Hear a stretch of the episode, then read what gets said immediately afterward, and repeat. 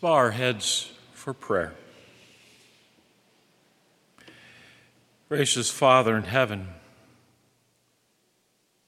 we again thank you for the gift of your Son, our Savior.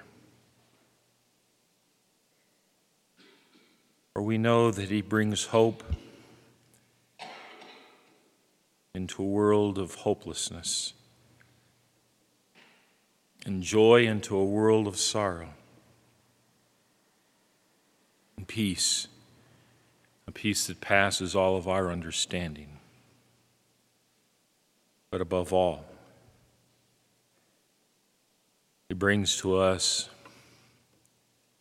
the depth of your love for all your children. Be with us this day as we celebrate his birth, as we celebrate your gift of life. We pray in Jesus' name. Amen.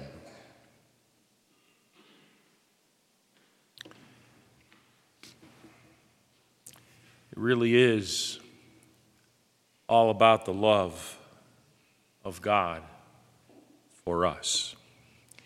If you were here last evening and you listened to our epistle lesson from 1 John, and you bothered out of curiosity count how many times the word love appeared in those verses, it was about 17 times in just a few short verses. It really is all about the love of God for us. And we celebrate it this day with those words that Jesus is born. The promise of God to his world, a promise which he had been pouring out to his people for thousands of years. Finally, the moment in history comes where Jesus is born. Born. Think about that word for a moment. I was trying to do a little research on the origins of that whole concept of being born. Think about it this way.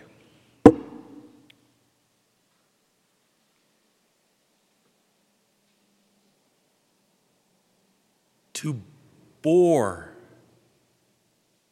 or to bear. Birth presents to the parents a burden that needs to be carried, to be borne. Any of you who can remember to that time when your first child was born? Some of you more recently, others of us a little more distantly. But you remember that all of a sudden your life changes. There is a burden placed upon you.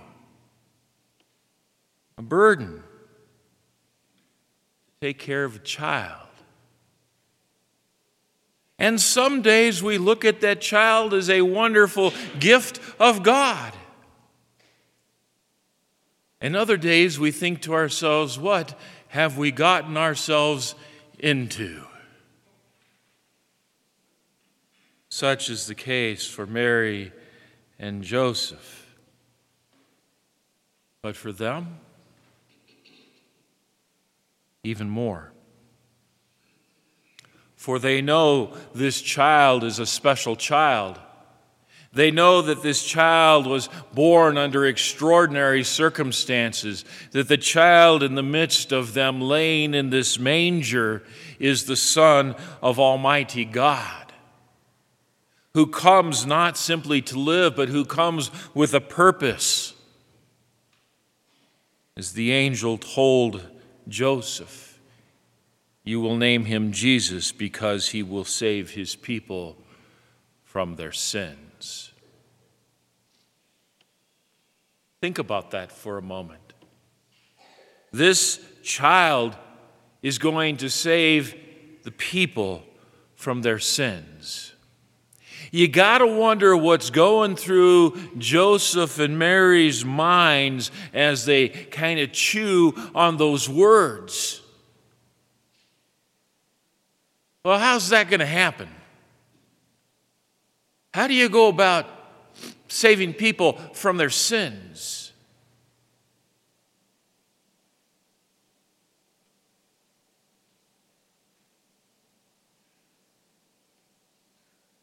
Little did they know, or nor could they imagine, that it happens at a cross. That this child that they now love because this child has been born. And again, parents, remember back to that time about a week or so after your child's born, if somebody had come to you and said, Can you imagine life without your child? you would say, no. Because that child has already endeared himself to you. It doesn't take long. It's a matter of moments after birth. This child is near and dear to Mary and to Joseph, and especially we read to Mary, who ponders all of these things in her heart and is already beginning to treasure all of the memories.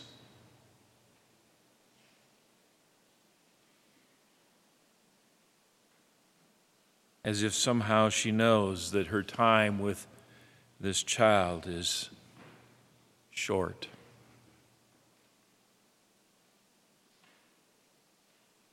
Our epistle lesson today from Titus chapter 3 reminds us again that the birth of this child is all about bringing the goodness and the loving kindness of God into our lives.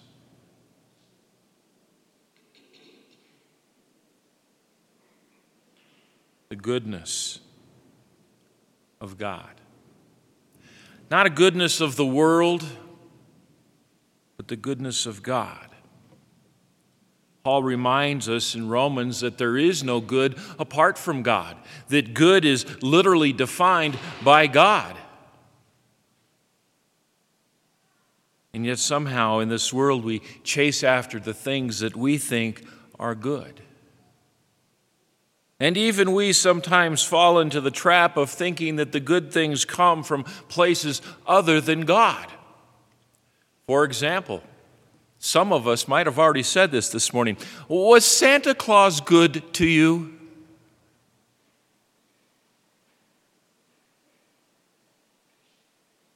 And I'm thinking, when er, every time I hear that question, how come we don't say, Is Jesus Christ good to you? In fact, as you sort through your own memories, when's the last time you heard that question.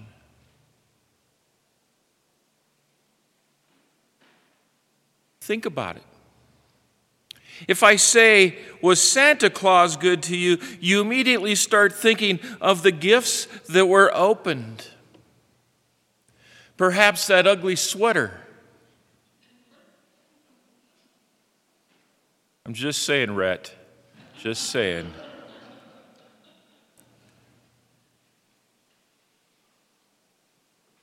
But that's where our thoughts go. When I say to you, Is Jesus Christ good to you? our thoughts go to other things immediately.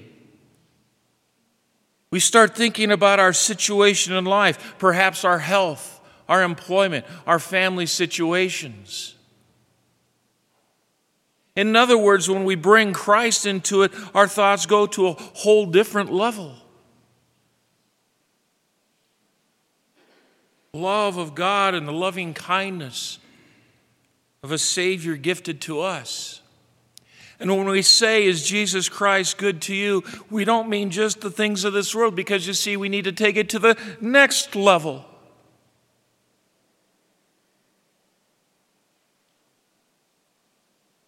Did He wash away my sins? Has he shown to me, as, as this letter to Titus reminds us, the righteousness earned by him on a cross and the mercy poured out upon us by the power of the Holy Spirit? Am I thinking about where I'm at in terms of my eternity? Because it's there that Christ is good. It's there that the gift of Christ is poured out on us. Listen to these words. According to his own mercy, by the washing of regeneration and renewal of the Holy Spirit, whom he poured out on us richly through Jesus Christ, our Savior. It is that reminder that the good gift is our salvation, that the good gift comes not by our being on the nice list versus the naughty list because you see, in God's way of doing things, I hate to break this to you, we're all on the naughty list.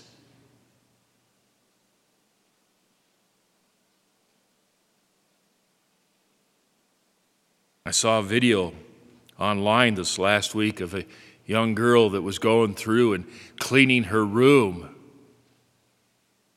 And she was dusting everything and even moving things, not just dusting around it, but actually dusting under it. Which never made much sense to me because if you got something sitting there, how does the dust get under it? Just me. And the caption of the video was trying to move from the naughty list to the nice list.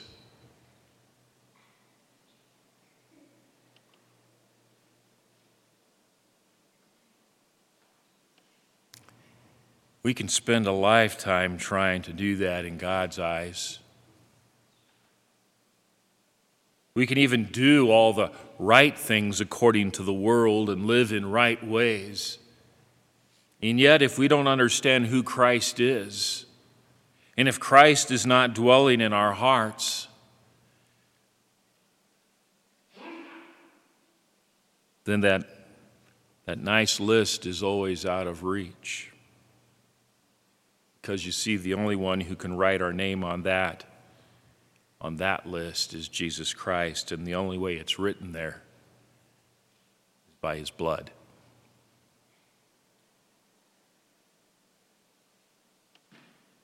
We're justified by grace because of what he did on a cross.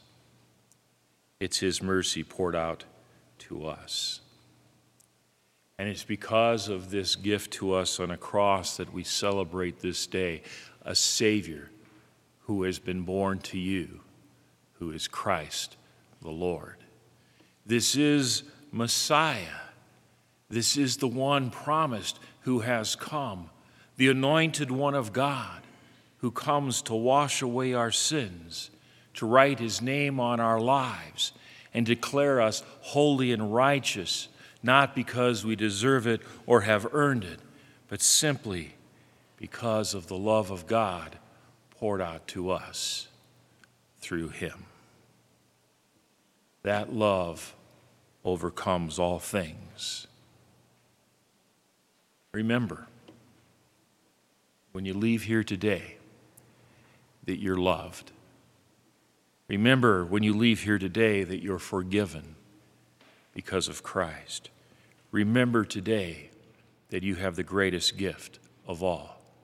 Jesus has been good to you. In his name, amen. And now may the peace of God, which passes all of our human understanding, keep your hearts and minds in the true faith of God unto life everlasting. Amen.